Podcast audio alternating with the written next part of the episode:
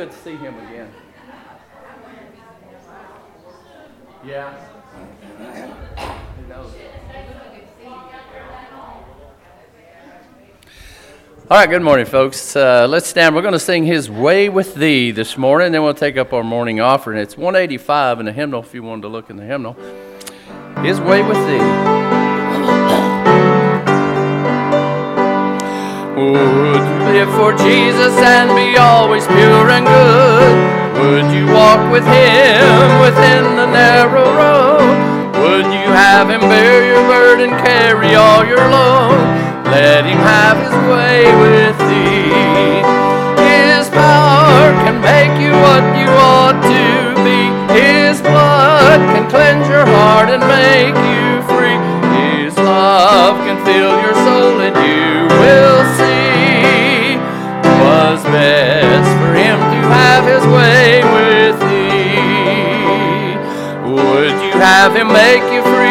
follow at his call? Would you know the peace that comes by giving all? Would you have him save you so that you can never fall? Let him have his way with thee.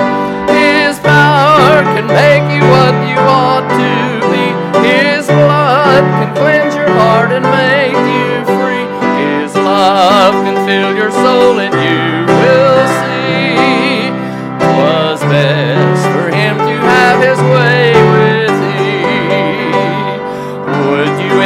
kingdom find a place of constant rest? Would you prove him true in providential test? Would you in his service labor always at your best? Let him have his way with thee. His power can make you what you ought to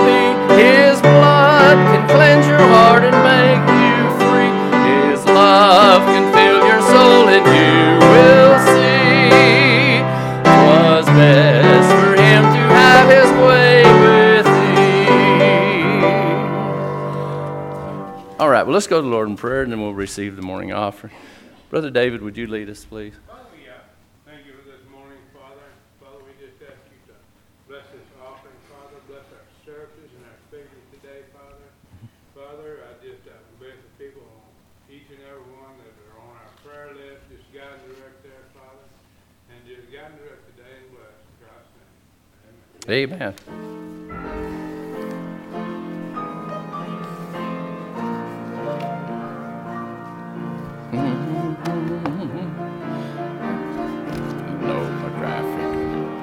The streets, the still are silent. Time to harvest wheat.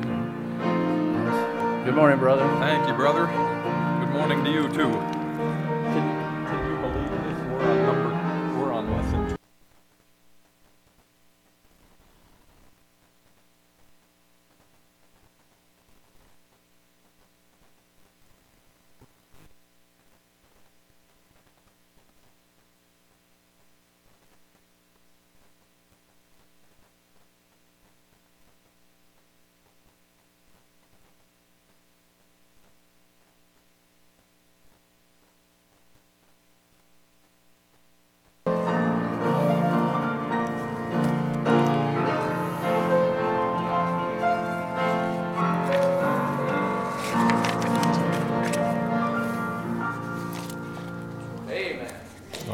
Thank you for that, Martha. I appreciate it.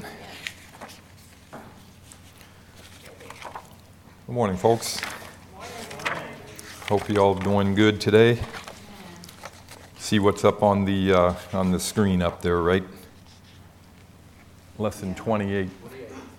Can you believe that we're at lesson 20? This is the end of the lessons. This is all she wrote for us here. So, um, unfortunately, I found out this morning that uh, pastor told me I've been teaching the wrong lesson. I haven't even, we're not even supposed to be in this study, so we got to start all over again with another 28 lesson plan here. So, um, you know, I was I was thinking on the way in here and listening to uh, listening to little preaching and stuff on the radio, and um, this guy was talking about these, these couple of uh, a garden, you know, people that were running a garden out there. Now, how many folks in here are gardeners? I'm not a gardener. Got a few gardeners in here. My wife, she can drive by a nursery and the, and the plants die as we're driving by. so she is not got a green thumb. Her mother, or her mom, my mother-in-law does. She's been very successful with that. But you know, this guy was was talking about how these people would go out and they'd, they'd get the best soil and the best seeds and they'd plant it and they'd water it, kind of look over it a little bit. But then they'd let the thing just kind of go on its own. And then when it came harvest time, they go out there and they find the insects have gotten it, and what little bit of fruit they might have had there had been eaten up by the rodents or, you know, this sort of thing. And he says, so they tried it again the next year, with, kind of with the same results, but maybe a little bit more uh, you know, attention paid to it and what have you. And then he says they finally figured out how to do it. Third year comes along, and, and probably this is the reason why I don't like gardening. I, I guess I like gardening. I like eating stuff that comes out of gardening, but I don't like doing gardening. We've tried that before. And, um, but anyway, he, he mentions in there, he says something along the lines of they found out it required attention every day got to go out there and weed it. You got to go out there and kill the bugs that are around it. You got to go out there and just deal with this thing. I guess you turn the dirt, whatever you do to make a garden. And then that third time they tried this, then they got some, they yielded a very prosperous uh, fruit out of it, you know. And so this was not uh, gardening with Neil Sperry or anything, it was a gospel station. So he parlayed that into how we need to deal with our Christian lives. You know, we've got this Christian garden that we're growing, and man, through studying the Bible, listening to the preaching, talking to people, being around other saints that edify you and lift you up and can encourage you along these lines, that's how we get a good harvest out of our Christian faith. And I just thought that was really cool. And then, of course, you know, I thought, wow, I've had this opportunity here to teach this class now for I think we're coming up probably pretty close to a year of doing this. I, I, haven't gone back and added it all up or anything. But here's what I know for certain um, I have been a born again, Bible believing Christian since uh, April 12th of 1998 was when Patty and I both got saved. And uh, um, it has only been through this study and, and looking into this stuff that I have developed this just wonderful appetite for the Bible and for the scripture. And I never ever really did that much. I'd read my Bible, I've read it a few times over the years and stuff, but uh, right now we're doing something interesting. We're listening to the Bible through, through this year, is how, we're, is how we're doing it. And uh, I'll tell you, you just, it's amazing when you start attending to this faith of ours on a daily basis, what kind of a difference it makes in your life and how you feel about things, and particularly your perspective on, on things. You know, we're talking about end time stuff here in all of this Bible study right now, and how this is all going to pan out. And I'll tell you, we've got this little tiny bit of life on this earth, right? It's but a vapor. It's only here for a little while and it goes away. And then you've got eternity to deal with after that. And that is, we can say, you know, it's forever and ever and ever, but that's, you can't conceive, you can't quantify in your head what that actually means forever and ever. You know, people say, yeah, you could send a rocket out into space and it'll just keep going. It, you know, it never gets anywhere and all that. To me, you know, NASA guys, they may be able to sit down and kind of have a little understanding about that, maybe. But uh, this whole concept of God was here forever, never had a beginning, never going to have an end, and we're never going to have an end once we get done with this life on earth. I, I, can't, my head can't wrap myself around that.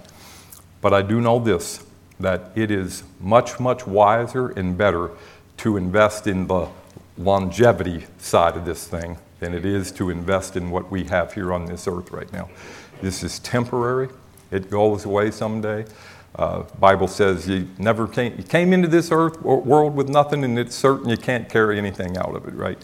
And so um, I remember years ago preaching a little message about, and, and I don't know how this happened. Um, I think the result of the thing, if I'm looking back on it right, was pretty, it was a disaster, I think would probably be a good way for me to describe it.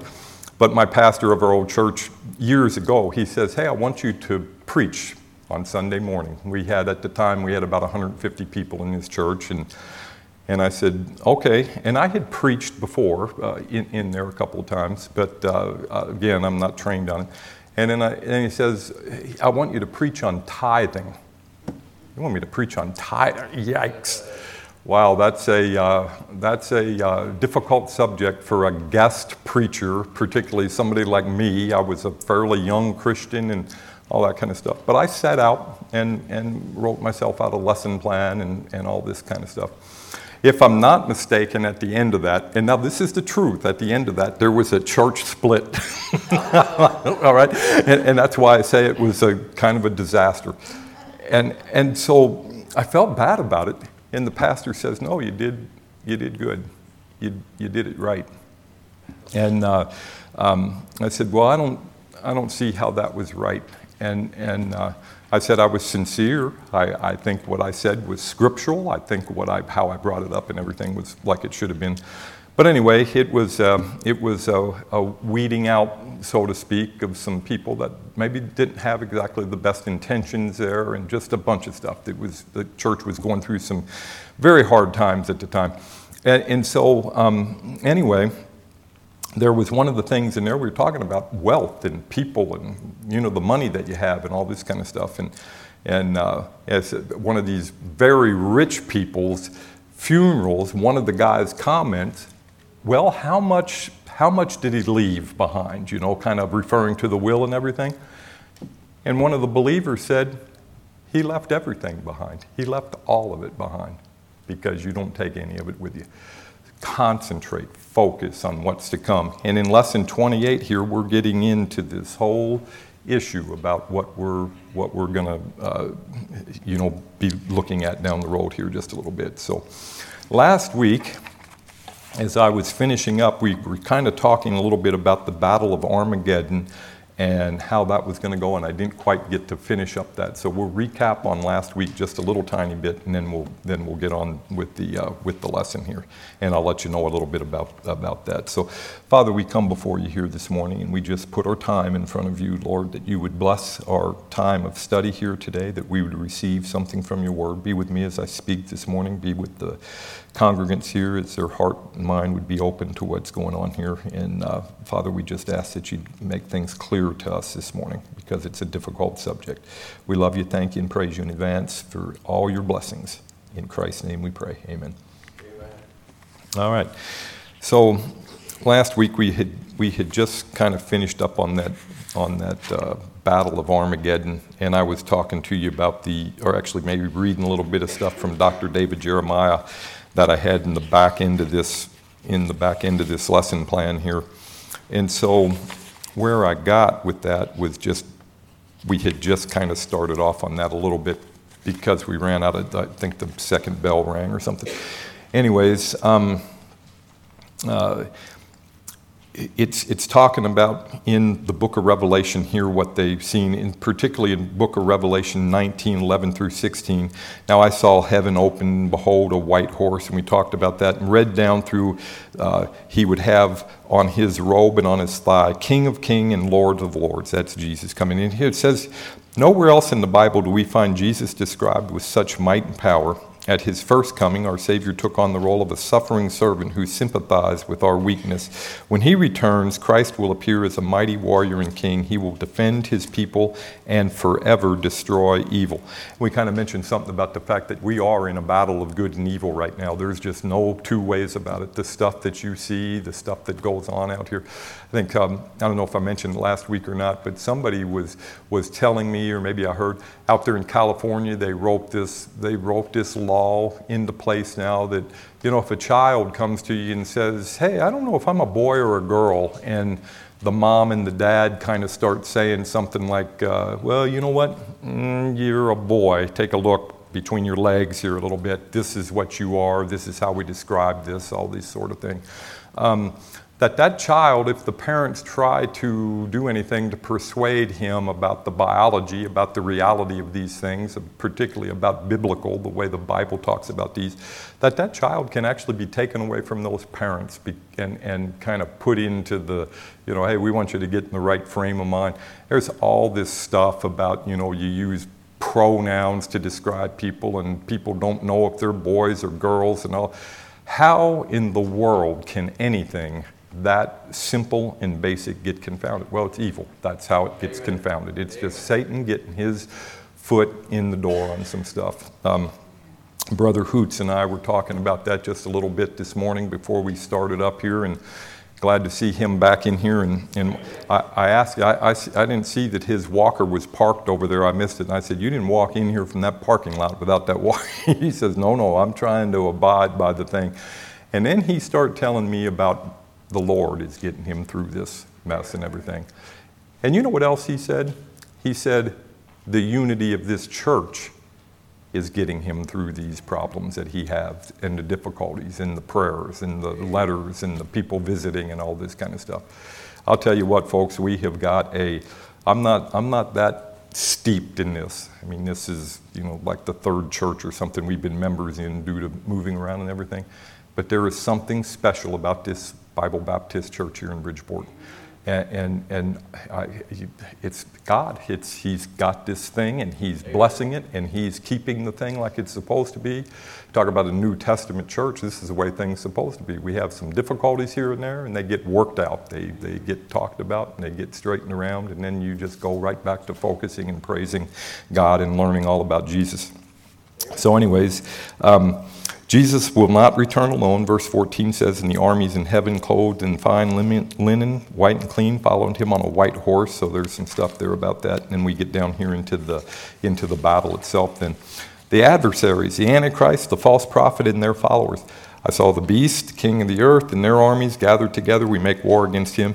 The Antichrist will unite the world during the tribulation. We talked about maybe that pact that he makes with Israel. Remember, Israel goes through and they decide that, well, the answer to all of our troubles here is this person now that has come along. We didn't even, at that point, we don't even know who this person is. Um, this person comes along and, hey, we can take care of all your, all your troubles and everything. The Antichrist will unite the world during the tribulation period. Those who bear his mark and worship him will join his army to battle against the Lord. Evil will make its final stand against the Lord and all that is good. Boy, this they don't they don't like good stuff. They don't like right from wrong. They don't like the truth about things. You know, there are people. We used to joke around that there's folks that will uh, that will complain and have an idea or a different opinion about something. And then there's the people that just complain about everything. And then uh, the joke was always, yeah, that person right there, you give him a bag of gold and he'll complain about how heavy it is, you know? And, and so there's just all these different ideas. And Satan sees that. He walks around on this earth seeking who he's going to devour.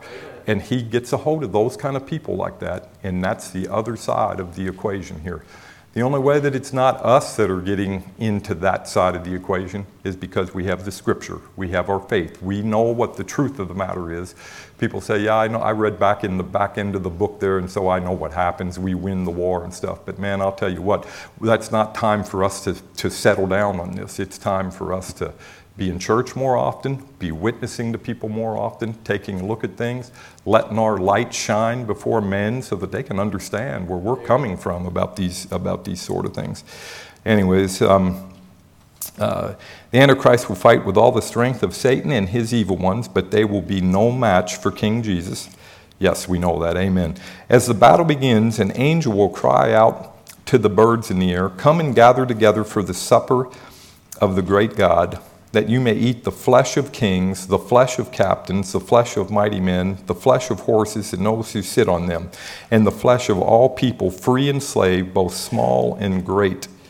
Well, that's a nice, uh, that's a nice uh, uh, invitation to a banquet, right? These people are all going to be laying out there, and the birds are going to come and, and deal with them. There's going to be a, there's going to be a disposal there that's going to be like nothing we've ever we've ever seen. And there's some comment about how this is all going to look in, in the rest of this story that I'm reading here. You know, God has, uh, God has set out to have his kingdom and his creation here do different things. And it's amazing to watch what's going on here. As, as everybody probably knows, we moved down here from Ohio, and there's all stuff in Texas that we're not really, really that familiar with. I have killed now five armadillos. I never dreamed in my life I would ever I'd ever even see an armadillo, let alone be out in my front yard shooting them or backyard shooting them or something. And there, that's an interesting, that's an interesting animal to kill. Boy, they just do all kinds of weird stuff. But uh, uh, the spiders, the insects, all these different things here. I've seen stuff that I never even knew existed, so I have to go look them up. What in the world is that thing? Oh, okay, Jeff, you should not have been letting that crawl because that's a deadly bug or whatever, you know. So anyway, we got right now on our uh, big window that goes out of our kitchen. There's a spider about this big. And uh, I had a guy come over and look at it, and he told me that's actually a really good spider. It's got these little zipper things on it. That, okay, so some people, they're shaking their head, yeah, I know about the zipper spider. And I may have seen one of those things before, but I got the idea of uh, throwing a grasshopper in there and seeing what happened, you know. Boy, I'll tell you, that was really neat. So I've thrown a whole bunch of grasshoppers in there now. That little guy has been eaten, he has been called to a feast because of me. And that little, now, now, there was something about that. I threw one, one kind of a grasshopper in there that I didn't even know what kind of a grasshopper it was. It kind of looked weird to me. It was like a white grasshopper with black zebra looking stripes on it. I know it was a grasshopper because it was out there with all the rest of the grasshoppers flying around and everything. And I threw that in, and that spider went the other direction. It, it didn't want to have anything to do with that grasshopper. So I'm not sure. Now I went in there and I provoked the grasshopper a little bit, and then it finally came down there and, and uh, spun its web on it and everything. And I was fascinated again by what went on there. But God has His creation. He has all of this, and He's got it figured out. He knows exactly what's going to happen, and so I'm not sure exactly how the birds are going to be eating all these kings and judges and all these other people, but God knows. And it would probably be pretty interesting to sit there and, and watch that if you're fascinated by that sort of thing. But uh, the Antichrist and his false prophet will be captured and cast into the lake of fire with only the power of his words. Jesus will kill everyone that remains. It will be the bloodiest battle in history. Right now, the bloodiest battles in history is World War I and World War II, and we'll do a little comparative analysis about that here in just a minute. The victor and his names are unscathed, but the bloodshed from the Antichrist army will cover a 200 mile area and reach a depth of approximately four feet deep. The blood, four feet deep. Think about that. That's a lot of blood. Boy, when I go and give a vial of blood for a blood test, that looks to me like a lot of blood but it's not four feet deep, and it's only a little tiny bit that they have uh, taken out of me there.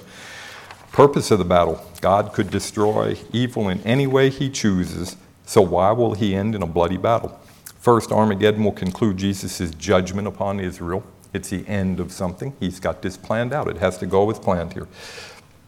Throughout the tribulation, God will pour out his wrath against the people of Israel for rejecting their Messiah. Having failed to heed God's warnings and prior judgments, Israel will experience a period referred to as the time of Jacob's trouble, Jeremiah 30, uh, verse 7. Second, Armageddon will mark the final judgment upon Israel's persecutors. With all the hostile nations of the world gathered together in the battle of Armageddon in the valley of Jehoshaphat, God will deal with them finally and decisively. There won't be any, there won't be any, you know, coming back from the dead or any of this kind of stuff. And so um, there's this, when it's over, it's just like Christ dying on the cross. It's finished. Not anything else that has to be done, not any of this. You just, it's, it's over with. All right. I will also gather all nations and bring them down into the valley of Jehoshaphat, and I will enter into the judgment. This is the scripture that talks about that. Finally, Armageddon will constitute a formal judgment of all people who have rejected him. Now out of his mouth goes a sharp sword, that it should be in the nations, and he himself will rule with the rod of iron. Those who, per, those who pursue ungodly goals tend to miss God's warnings, because the Lord is long suffering toward us, not willing that any should perish. 2 Peter 3 9. Some people assume he will never judge them, but be assured, a day will come when Christ Jesus will judge each person's deeds accordingly. One of these days, God will have had enough, and his judgment will pour down like a consuming fire against wickedness in the earth's final battle. So we said that God is long suffering, but here at some point, the long suffering is over. He gets to where he's had enough. There is, during the, during the uh, time of tribulation, there is definitely a timeline in the last three and a half years that this thing has to, has to take place. Can't know when any of it's going to come, but we can certainly know the season. And when you look at the season with any kind of a, an open perspective on it, you just look at this and you go, man, this thing has got to be coming to a close here fairly shortly. There, you know, 10, 15, 20 years, whatever. Um, but there are things happening on this earth right now that are leading towards exactly what is described in the book of Revelation here. So, anyways, enough of that on the Battle of Armageddon. Now we can get on with today's lesson. Anybody have any questions, comments, concerns about any of that stuff from last week and, and in what I just got through looking at there a little bit? All right. That's good. That always makes me feel good when there's, when there's no questions because that demonstrates a total, first of all, an excellent teacher, right? And then a total, total understanding from the, uh, from the students. So we'll see at the end of this when we hand out. I've got about a 25 page written test that I'm going to give at the end of this, and we'll see how much we remember from lesson 1 through lesson 28 here. Anyways, uh, what's that now? An open book test, that's correct. Yep. I was always happy in school when they said this is going to be an open book test. and even then I flunked them. So because I didn't know how to use the book that, that well. Anyways. All right. So um, in the back end of the thing here, the and we've already talked about this a little bit, but the last page of your of your lesson there is uh, that diagram, that thing that you can look in to see the timeline, and we've already commented about that. For those that don't know about that thing, well, it's back there, and all the letters that are above each of those things, or maybe you weren't in here the day that this got explained, the letters correspond with the spot in the actual lesson that we're talking about where those things could happen. Some of them are brackets where a bunch of stuff is happening inside of the of a you know certain period of time here. To, so anyway, it says to help us see a clear picture of God's timetable of future events, we'll be utilizing the diagram back in the back. And then it says this right here. This diagram is not to scale, and that is uh, very important to notate that. All right, so it's not to scale. Uh, there are much more exhaustive timetables available, but we want to see the major events in a simple to understand way. So when you look at these timetables, man, you can go out there and you can find whole books written about this with fold out charts, and this is going to happen, and this person's going to be here with all the scripture and everything. That, that could be a year long re- lesson just in and of itself, just kind of reading about how all that's going to get, get done as you go through these things, you sit here and you remember this. It comes to my mind when I'm doing this. The, the I don't know exactly where in the scripture it says this, but somebody says if, if we'd have wrote down everything Jesus did while he was on this earth, the earth couldn't contain all the books he wrote. And boy, the more I look at this, the more I think, wow, I, I can't contain what he did in like one verse or something. You know, because there's just so many things here that go on with, with uh, Christ when he was involved here. Um, the letters on the diagram will correlate to the major points of this lesson, and that's by the, by the, uh, the letter designated with it here. So, right now we're on letter M. The uh, judgment seat of Christ, or the Bema seat of Christ, is what, uh, is what the lesson plan titles this. This is not a judgment of the lost, but a judgment of the saved. We already, we already passed our, our entrance into heaven exam, right? By faith, we put our faith and trust in the Lord Jesus Christ and said, I believe. I believe that He's the Son of God. I believe He died for my sins. I believe He rose from the dead on the third day. So we're saved according to, um, uh, not, not of the lost. We are judged according to our works, not for salvation during our lives, our works during our lives. Now, anytime that you hear the word works come up, as we've talked about a million times, you don't ever want to get that confused in a conversation with somebody. And it'll be an objection that you hear from people if you go around and you're witnessing to them or something like that. You'll go, Well, I thought you said you didn't have to do anything, but now it's talking about you have these works and what have you. Well, Christians, when we get, when, when we get to this judgment seat, we have a either well done, thy good and faithful servant, welcome aboard, or hey, you made it in here by the skin of your teeth, but you're here anyway. All right?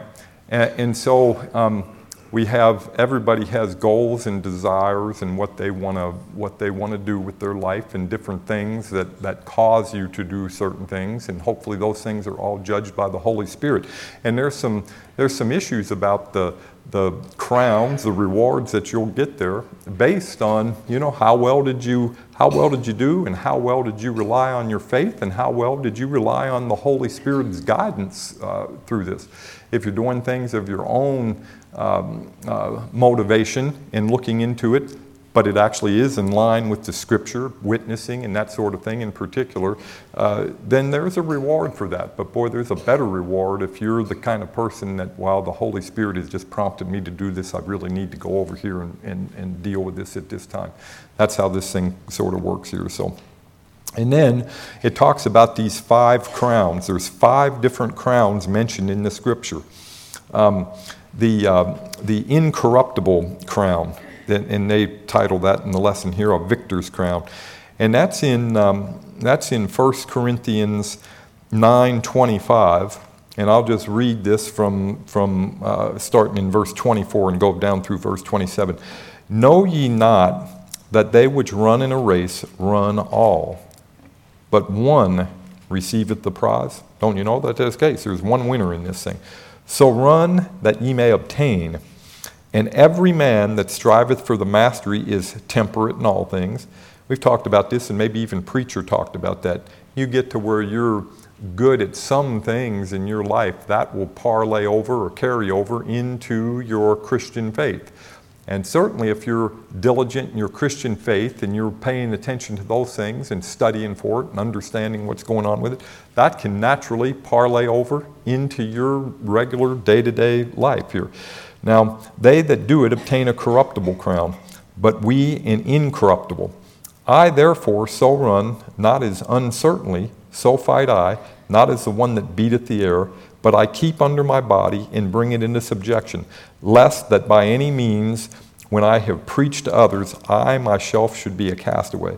So um, this is all, it's, it's kind of comparing how we do things here in our Christian faith to, to uh, athletic stuff and how you run a race and, and all these sorts of things.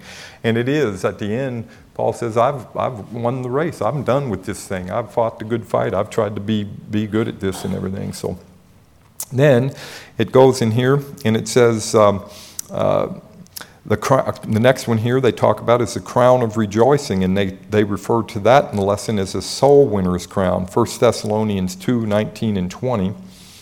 And uh, what it says here is, For what is our hope or joy or crown of rejoicing? Are not even ye in the presence of our Lord Jesus Christ at his coming? For ye are all glory and joy. And then a crown of righteousness. Those who love his appearing. 2 Timothy 4 8. Henceforth, there is laid up for me a crown of righteousness, which the Lord, the righteous judge, shall give to me at that day, and not only to me, but unto all that love his appearing. Love his appearing. So, there are people right now that are in our lives and that we talk to, work with, maybe we live with. You, you never know where these things come up that don't love the appearing of Jesus. They don't love anything about. Uh, they don't love anything about Jesus. At the end, there are going to be people that are very happy that they know Jesus, and then there's going to be other people that are going to come. Every knee shall bow, every tongue confess, that are going to look at this and say, wow, I really, really missed the boat because that really is the Christ. That really is the Messiah. This is who we should have put our faith and trust in all along here. And so, uh, not everybody's going to love the, the appearing of, of God here. The crown of glory, and they title that in this message here, or in this lesson here, a, um, an elder's crown. 1 Peter 5 2 through 4. And I've got it here. Um, I'm going to read 1 Peter 5 1 through 5. The elders which are among you, I exhort, who am also an elder, and a witness of the sufferings of Christ, and also a partaker of the glory that shall be revealed. Feed the flock of God which is among you, taking the oversight thereof, not by constraint, but willingly, not for filthy lucre, but of a ready mind, neither as beings lords over God's heritage, but being ensamples to the flock. And when the chief shepherd shall appear, ye shall receive a crown of glory that fadeth not away. Likewise, ye younger, submit yourselves unto the elder. Yea, all of you be subject one to another, and to be clothed with humility. For God resisteth the proud and giveth grace to the humble. 1 Peter 1 5 or 5 1 through 5. So there's a uh, there's a certain level of this where you've got you've got older saints in the church, some of them running the churches, all these sort of things those kind of folks, they want, they want, they're going to have a certain crown here. They're going to be blessed because of, the, of their faithfulness to it. And we can share in that just because of our faithfulness in the way that we run our daily lives here and, and how, we, how we look at things. Yeah, I was reading a, um, I was reading a little story this morning, and this was talking, this is in this book that we're going to teach out of, it was talk uh, on, our, on our next lesson, it was talking about um, objections that you're going to have to people uh, when you're witnessing to them and you're, and you're trying to talk to them. And most of them are things that you just hear every time. I mean, you talk to 10 different people, probably 10 different people are going to have the same objection to knowing about Christ or about being saved or whatever. And what this guy was talking about was uh, when he got into these other objections, he said, another objection that you're going to frequently hear is, oh, I've been so bad that there's no way that God could ever save somebody like me. Well, we know about people in the Bible that had direct interaction with Jesus that were pretty, pretty seriously bad. And this story is about a young lady that came into the church who knew all about God, actually had even known about Jesus a little bit, and even understood about the whole article of salvation, but had no idea that God was a gracious and kind enough God and that He could absolve any sin and that there wasn't anything that He could do that, or that you could do that was, that was bad. And so this girl, uh, she came in there, she was, she had been married three times and the two or three children she had didn't have, uh, the, the fathers were none of the people that she were married to. They were all from just all over the place. She had been into drugs, just, you, you name it, prostitute, you name it. And this lady had been into it, and she just could not understand how a God could ever possibly have anything to do with somebody like this. And so, what happened in that church that she was in was there were four women in that church that started ministering to this young lady and, uh, um, you know, praying with her, encouraging her, showing her scripture in the Bible about, see, you're not so bad. Take a look at, take a look at what these people were doing back then and look at the way God used them and all this kind of stuff. So, um, one, one thing about this, when she was asked early on in her, in her uh, questioning before she started to come to that church, was the pastor of the church asked her, Are you a Christian? And she gave this answer I'm pretty sure that I'm not a Christian. Wow, that's a different answer. most people, most people either yeah, yeah, no, or whatever, but I'm pretty sure I'm not. And so when he gave that answer, now she comes back after several months of this ministering with these four women in the church. And you, you ladies, it's so, it's so important that you take this role with young ladies that come into this church and set an example for these folks because it is it, it, it's just a beautiful thing what happened here with this. She, she came into church one day and went up to the pastor and said, Okay, I'm a Christian. Oh, okay. Tell me about that, you know. And she says, um, I know all about it and I knew about it ahead of time. But these four women in this church that have not given up on me, they have prayed with me. They have shown me in Scripture. They have taken me over and over and over again. Time and just spent hours talking about the Lord with me. She says, I get it now. I totally understand. So it was their actions more than, more than just, you know, saying, hey, by the way, you need to know Christ as your Savior. Have a great day. See you later. You don't want to, you don't want to be like that. But in this particular case, there were these, those are, to me, those are crowns of righteousness, crowns of elders, crowns of people that sit here and, and take a, a particular interest in another human being to make sure that one more soul ends up in heaven. You know, they, they just, they, you just look at these things and, and you go, wow, I've done all of these different things and I'm battered, I'm beaten, I've had a really, really bad day, and this whole going to this church, this is just a waste of time. I don't want anything to do with this anymore. And you can have a mindset like that, and then you come along and you find out one person, because of what's going on in the church, that may even have trouble, comes to, to the knowledge of Christ and gets saved. It's, it's worth it. It's just worth having all the, all, whatever you have to do, it's, it's worth it at the end. So, anyways, um, all right, we'll, we'll go on to the next thing here. And this is the, the fifth one of these things here, the crown of life, a martyr's crown. Revelation 2.10 talks about this right here, speaks to it. Fear none of those things which thou shalt suffer. Behold, the devil shall cast some of you into prison, that ye may be tried, and ye shall have tribulation ten days. Be thou fearful be, be, thou, be thou fearful. Be thou faithful unto death, and I will give thee a crown of life. So faithfulness comes into, uh, into uh, practice here with this thing.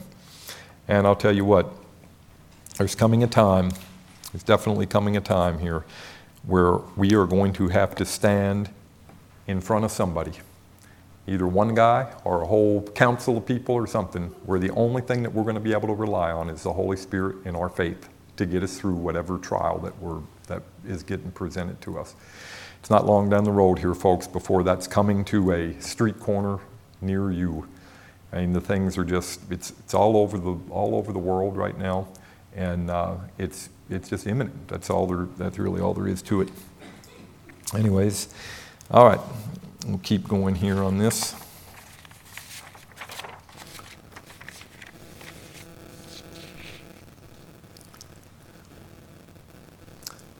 All right, over here at 2 Corinthians 5 9 through 11.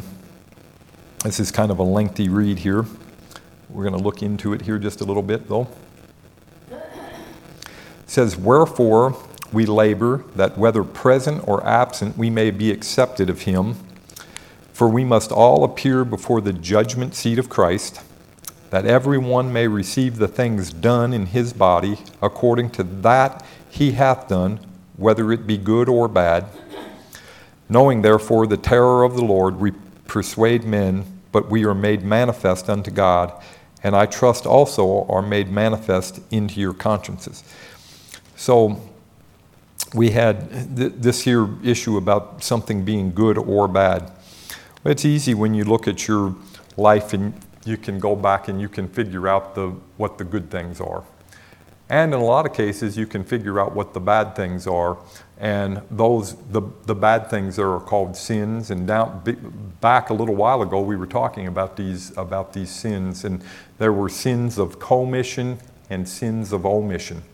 So now you're a Christian and you're, you're going through your life and what have you, and you do some things that aren't exactly right. Yeah, that's a, that's a bad thing. But that may not necessarily come in here and adjust with what you're doing as far as any of these crowns or anything that you'll end up with, the reward that you get at the end of this, this process, all right? But here's a bad thing that will get you into some trouble with that, that you can, you can count as loss. If you're prompted by the Holy Spirit to do something, and you know that you really ought to be doing that, and then you still go down that direction, that's what, that's what they're referring to here as a bad thing. You don't, you don't want to you don't want to do that. God will actually, when it comes to the rewards, He'll actually count that against you a little bit. There's, it, it talks in these different commentaries and stuff that I've, I've looked into here that you can count that as a, as a loss on your side. And so the example that I tell people, and I, I, I, literally I think about it every day. I had this opportunity to witness to a guy that had just been taken into a hospice bed. I put it off for a minute, then I changed my mind and I went back. I never could get to the guy you know, I'm certain the guy died within a day or two of, of us, you know, being over there. And I know that I'm going to have to answer for that because I did not do promptly. I let his daughter basically reject the gospel for that man, and that's, that's not really the right thing to do. And I get it, and I got it back then, and it just, it just is not how it's supposed to do. So that will be a bad thing that I'm going to personally have to account for, along with some other bad things. But all the bad things that I do in this fleshly body of mine, that's all forgiven. That's done with, it's taken care of. Anyways, um, all right, 1 Corinthians 4 5. Therefore, judge nothing before the time until the Lord come, who both will bring to light the hidden things of darkness and will make manifest the counsels of the heart, and then shall every man have praise of God. All right, that's in 1 Corinthians 4 or 5. Uh, then, next here, it, uh, it speaks to how we start looking at our standing here when it comes to the rest of the playing team, right? And here's what the book of Romans says about this Romans 14 10 through 12, it says, But why dost thou judge thy brother, or why dost thou set at naught thy brother? For we shall all stand before the judgment seat of Christ. For it is written, As I live, saith the Lord, every knee shall bow to me, and every tongue shall confess to God. So then every one of us shall give an account of himself to God. Now, everybody knows that uh, when there's a whole classroom full of little kids and the whole classroom's in disorder, and the teacher walks back in, and it's like, all right, Johnny, you were doing this and you were doing what what's the first thing Johnny says? Well, she was doing it or he was doing it or this person was doing that or whatever. There's all that sort of thing. That's not how it's going to be. That's not how it's going to be in front of God. Amen. I'm not going to be able to sit there and say, "Look, Gary did this." So that, that's we everybody gives an account unto himself when it comes to how this all works at the end of this thing. So there's not any comparative analysis that's going to go on between, between me and anybody else in this room, or anybody else in this room and anybody else in this room. There's, there's just you it's a, uh, it's a matter of this is the thing that you deal with with God Himself. There's different varying opinions about when the judgment seat of Christ occurs. Some people say it's right at your every individual at their death. Other people say it's when the, Jesus finally comes back that we all get to get judged together on this. I've seen different stories and read different things here, here or there. I'm kind of, I personally kind of hope it happens just when I drop dead so I can get it over with, you know, just like everything else. But um, I don't like loose ends, I suppose. But, anyways, the, um, uh, when we get there and we get to that aspect of this thing, there is definitely going to be an unfolding. There's going to be a time where we're going to get to see how our life has, has been handled and how we have done things. And God is going to reward us based on, on those very things. And that's what this aspect of this thing is all about. So, next week, we'll start off with the um, marriage supper of the Lamb, how this is all going to how this is all going to work, and what these terms and, and what have you mean. And uh, um, so, as far as what we've talked about here so far today, does anybody have any questions, comments, concerns about anything? I don't. Uh, I don't suspect there there would be. It's pretty straight. It's, it's straightforward, even though there's a certain level of uh, maybe it's a little bit confound in the way it's presented in the lesson and maybe the way that I teach it or whatever. But you just know this there's an end coming here. At some point, there's an end coming. And we're going to get to go see God, and, and uh, He's going to give us some crowns of righteousness. He's going to give us some crowns, some rewards that we can cast at our Savior's feet. And uh, we can just all be happy to be there. You know, it's, it's, it's been really odd studying for this and all the different opinions that people have about things and, and different writings and the, the YouTube videos are just endless out there. I like, uh, I like Matthew Henry. I like the commentaries that he writes on these things. But boy, I'll tell you what, that guy can write and write and write and write and write. You've got to really sit there and, and study what he's doing because there's a lot of longevity to it and everything. But the whole thing is just exciting and it's interesting the way that God has orchestrated this whole thing. And to think that he did that before any of us were ever conceived Amen. and he had figured this all out ahead of time. Wow, that's just amazing. So, without further ado, we'll pray and, and uh, we'll get on with the rest of the day here. Father, thank you for the time again that you've given us. We thank you for clarity in the presentation here, Lord, and the, uh, um, the opportunity that we have to study your word together. And then, Father, I'd ask that you'd be with Preacher here this morning as brings a message, that we would be well received and well prepared for. Uh, uh, what he's about to preach to us here today. And that more importantly, Lord, we, that we would be able to apply that to our lives, that we would go out and, and um, allow the world to see Christ through us. Help us to uh, be diligent in that effort. Put someone in our path today, Father, that we would be able to witness to and that we might show the love of Christ to. Thank you and praise you in Christ's name. Amen. Amen. All righty. Thank you, folks.